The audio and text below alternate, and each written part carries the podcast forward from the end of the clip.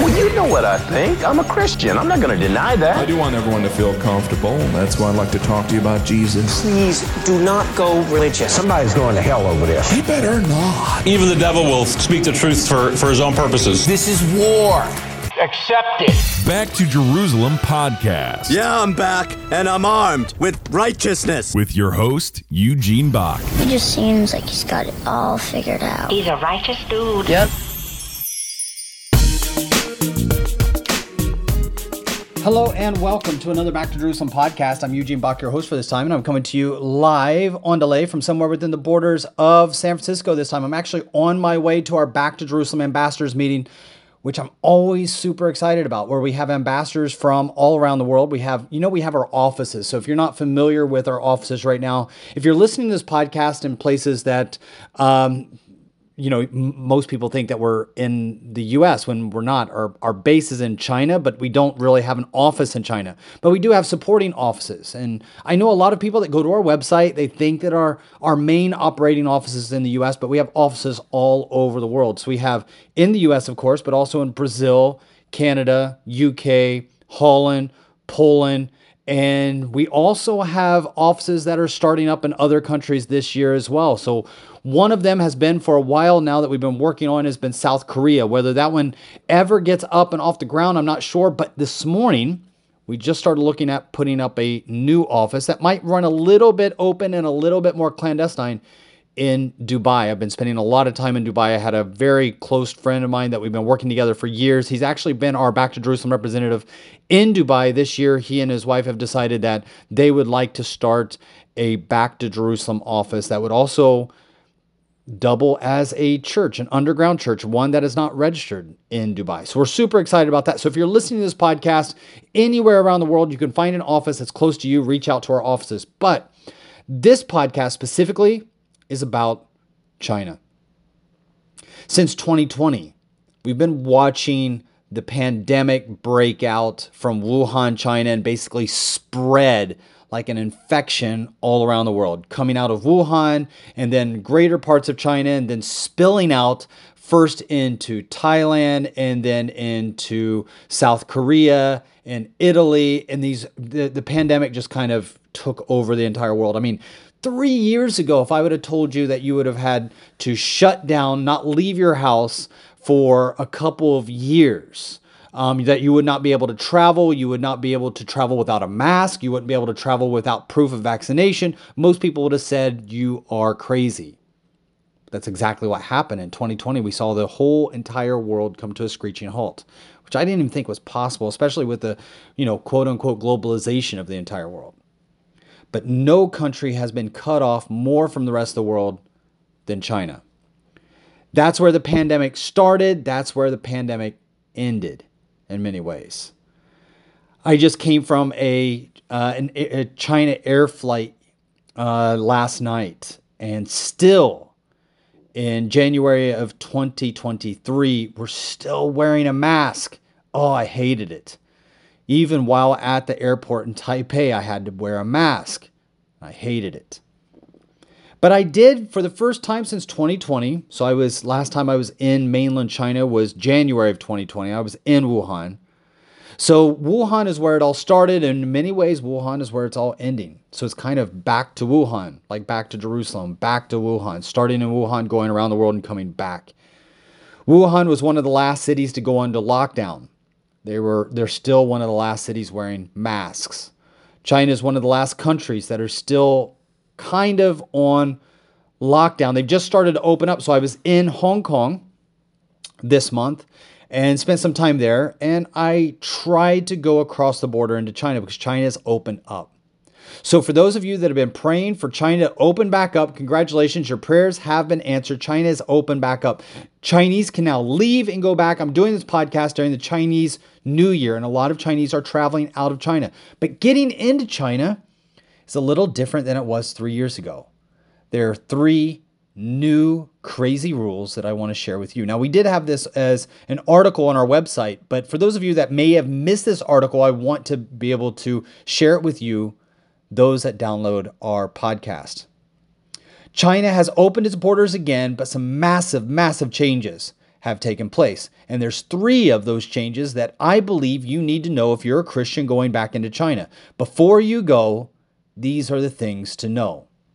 China has essentially closed the door to all foreigners for the last three years. Foreign missionaries know this better than anybody because many of them have been living and working inside of China. They found it extremely difficult and expensive, and if not downright impossible, to leave China and return back. So many of them left and didn't get a chance to go back to China. They're still biting at the bit, ready to go back. Then you have those that have chosen to stay, and some of those that have chosen to stay, I know that you are listening to this podcast because you write to me.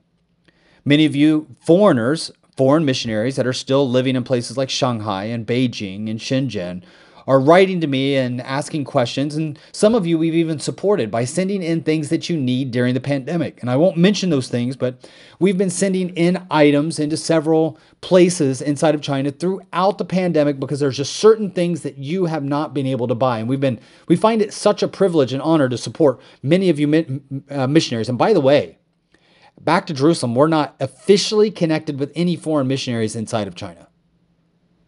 We support the Chinese Underground House Church, the indigenous Chinese believers, pastors, evangelists, and missionaries that leave out from China and serve in other nations.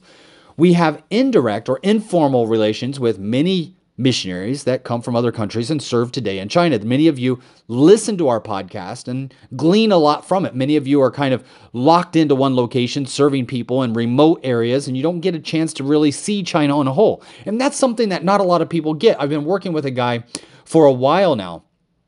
Um, he is, well, I won't name which country he's, in, uh, but he's been with a supporting organization that we've been working with for many years, and he had lived in China for for a little bit of time, but he only really lived in one place, and that's so typical. Where individuals who've lived in one place will take one place and will say Zhengzhou, for instance, where a missionary will go and they'll live in one city in Zhengzhou, and they'll think that they understand all of China because of their experience in that one city, which is a bit of a tragedy. Because just because I live in Paris doesn't mean I understand Rome or London. Just because I've been living in Stockholm doesn't really mean that I can tell you much about Helsinki or Oslo or Amsterdam. China's bigger than Europe.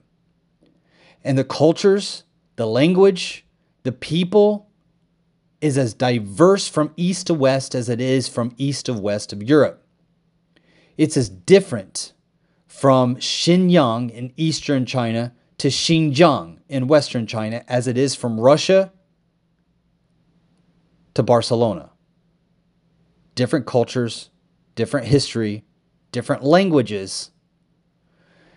It's very easy to look at China and think of them as a monolithic country, but it's not. And so, individuals sometimes, when they hear me share about things in China and they're not aware of the differences throughout China, even if they've been living for, let's say, a year in a place like Zhengzhou in the center of China, it's very easy for them to travel around and talk to other foreigners that say, oh, you know what? Hey, I just heard Brother Yun and Eugene Bach come into our church and share last week about China, and they said this was happening. And you, with your experience in Zhengzhou, can easily say, no, no, no.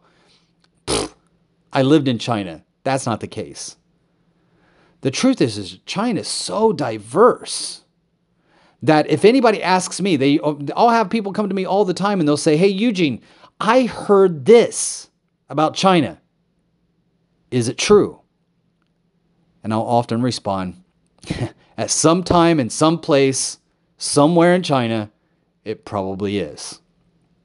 Cuz China is different. Even when I talk about persecution, persecution can vary so drastically from Tibet to Guangzhou to Xinjiang to Inner Mongolia to Jiangsu to Shaanxi to Yunnan to Guangxi. There's just so much diversity inside of China, even with the practicing and enforcement of the laws. But one thing that is universal throughout China is their border control. So if you're a foreigner and you're wanting to go into China, if you're one of those missionaries that have been biting at the bit to go back to China, or you're one of those missionaries that we've been supporting for the last couple of years, and you're wanting to leave China, you're wondering, can I get back in? This is a podcast for you because there's three things that I've learned going back into China that you need to know. The first thing that I think that needs to be shared with anybody wanting to return back to China is this. China has canceled all long-term visas issued before 2020. My visa, which is a long-term visa, 10-year visa, was canceled. Now, there's not a lot of information about this online. I looked it up. It's mainly rumors that you get this information on. In fact, I called the China embassy and could not get a direct answer. The only way that I could get a direct answer on my visa was to go to the China border. And even then, the border guards at the border worked tirelessly to be able to get me into the country. And they did. They got me into the country. They stamped me into the country. But they weren't able to process the visa. Now, the computers were down on that day, but they were not able to process my previous visa, which was issued before 2020. So, because of the pandemic, if you have a long term multi entry visa into China, the likelihood of it being canceled is about 100%. I tried to talk my way out of it. I tried to make the argument that I paid extra money for the visa, which I did. The reason I paid for the extra money is so that I would have the extra years, which I did.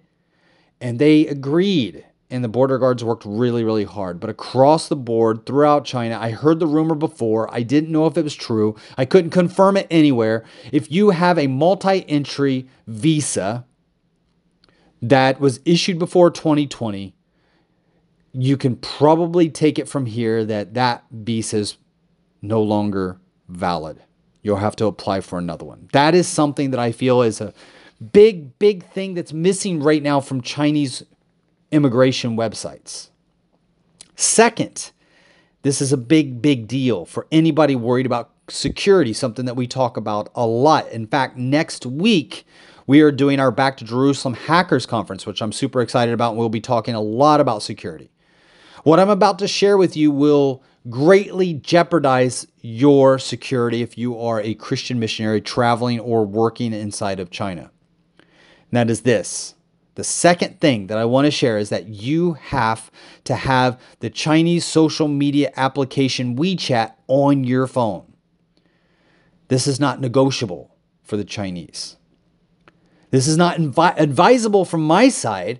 I feel that if at, at all costs you should keep from putting WeChat on your phone, but unfortunately, if you're traveling into China, it's unavoidable. It's a requirement.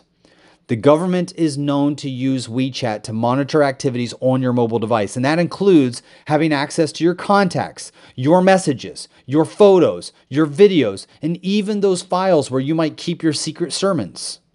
So if you've been sending messages back and forth to your contacts, Christian contacts inside of China, guess what? The Chinese government's going to have access to that or potentially have access to that once they have WeChat on your phone. The other thing is that if you've been taking photos or you've been uh, writing anything that requires photos to other individuals, let's say supporters, before you leave out of the US or before you leave out of Europe to fly into China, you might have sent photos on some other social media site like Telegram or Threema or uh, WeChat or not WeChat, but WhatsApp sharing with them about this amazing journey that you're about to take, the ministry that you're about to embark on, and the people that you're about to embark on it with. You might have sent pictures of Bibles or projects that you've worked in the past and said, Hey, Bob, look, this is a picture of me and Li Jia.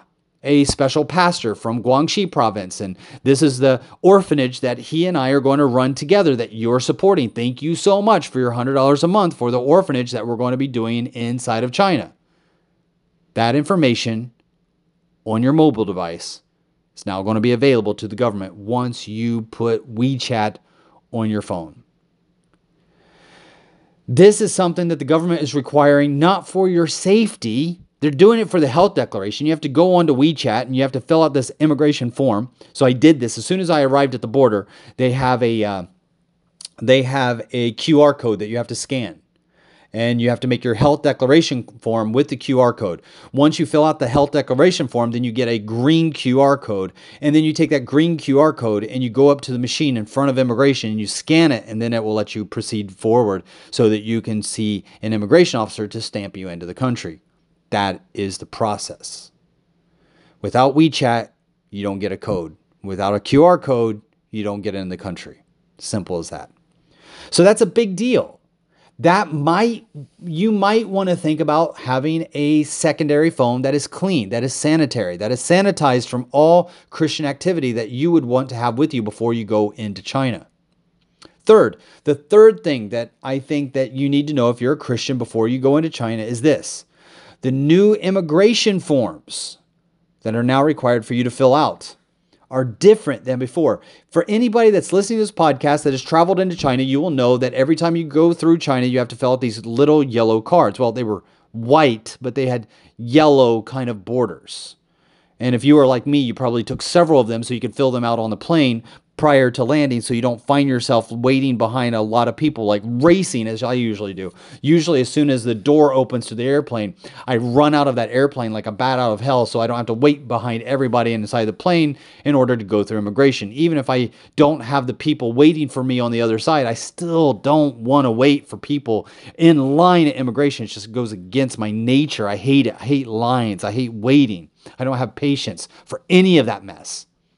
So I always try to be, even if it's a long line of immigration, at least I can console myself with the idea that I'm not waiting behind the people on the plane.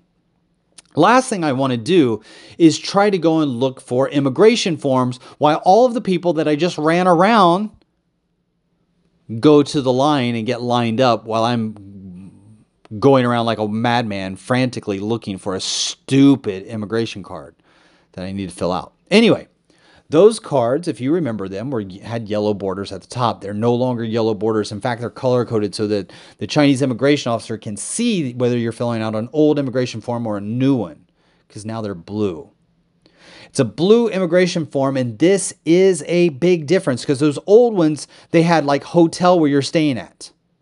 Now it's it doesn't have that. Now the new immigration forms require a contact name and a phone number to be listed of somebody inside of China. This was not listed on the previous yellow immigration forms prior to 2020. Uh, and this new requirement, I mean, it's not as crazy as it seems. I mean, almost any country that you go to, there, most countries want a contact form. I was, I'm a bit surprised that it took China this long to to require it on their forms, but they do now. And it's a new requirement. It doesn't have to be difficult. You can just list somebody that you might know at that, or you know, make up somebody's name. Call a hotel that you're staying at, get the name of the person that you're talking to, and then give their name and the address of the hotel, and then the phone number of the hotel, as if you know them, if you're going to stay there. These are the three new things that I believe that is important for you to know when you travel into China. And in addition to these new changes, many countries are restricting passengers right now coming from China.